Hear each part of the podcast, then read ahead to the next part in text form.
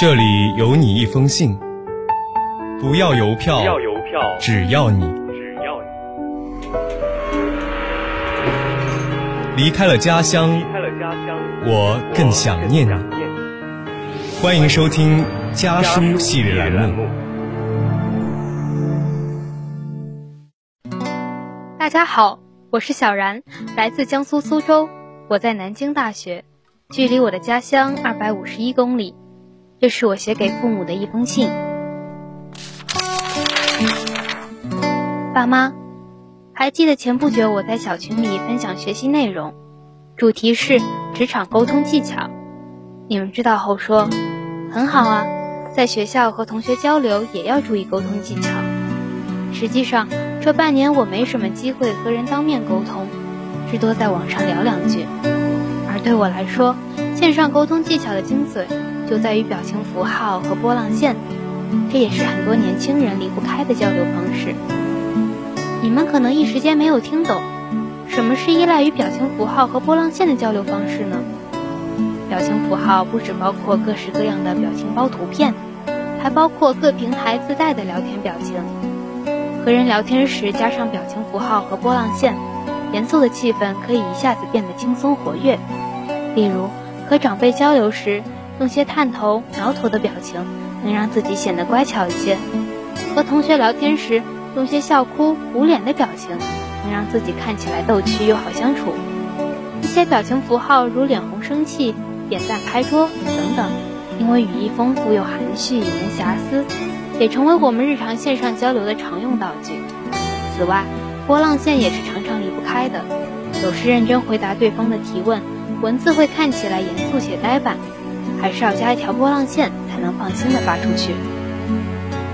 或许在你们看来，这些聊天时的附加品无聊又多余，但对我来说，这却是表达善意的一种有效方式，也是年轻人树立个人形象的一个简单途径。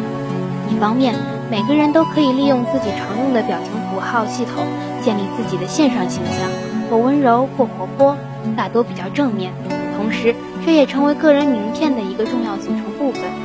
另一方面，青年群体使用表情符号和波浪线的频率非常高，这种方式也能让自己更快融入到交流氛围之中，让口吻更俏皮，聊天内容也更有趣。最重要的是，这种交流方式能够帮助表达情绪。线上的聊天无法传递语气、表情和肢体语言等辅助对方理解的元素，如果仅仅一行文字发出去，很容易让对方会错意、会错情。因此，适当的加入表情符号和波浪线，能让沟通对象更容易理解自己，同时真诚友好的表达也能让人降低戒备，更容易达到交流的目标。当然，过度依赖于表情符号和波浪线也有坏处，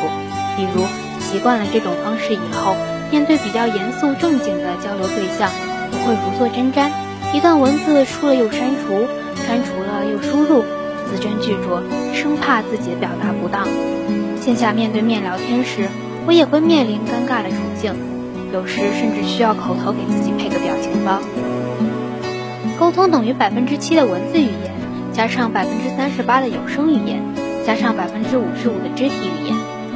而对我来说，语音语调的控制、肢体语言的配合，都是表达时的短板。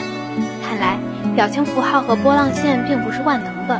为了进一步锻炼自己沟通表达的能力，我还需要更加积极地参与到线下面对面交流中去。离家的路很短，回家的路却很长。本期家书栏目到这里就要和您说再见了，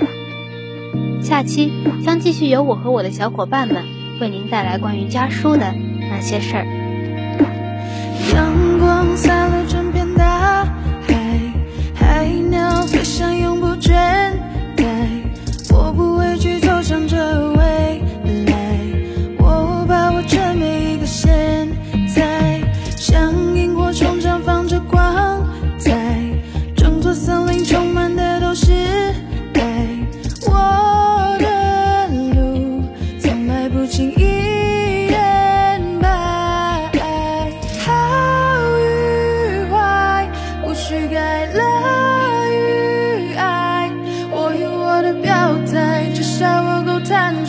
我心在了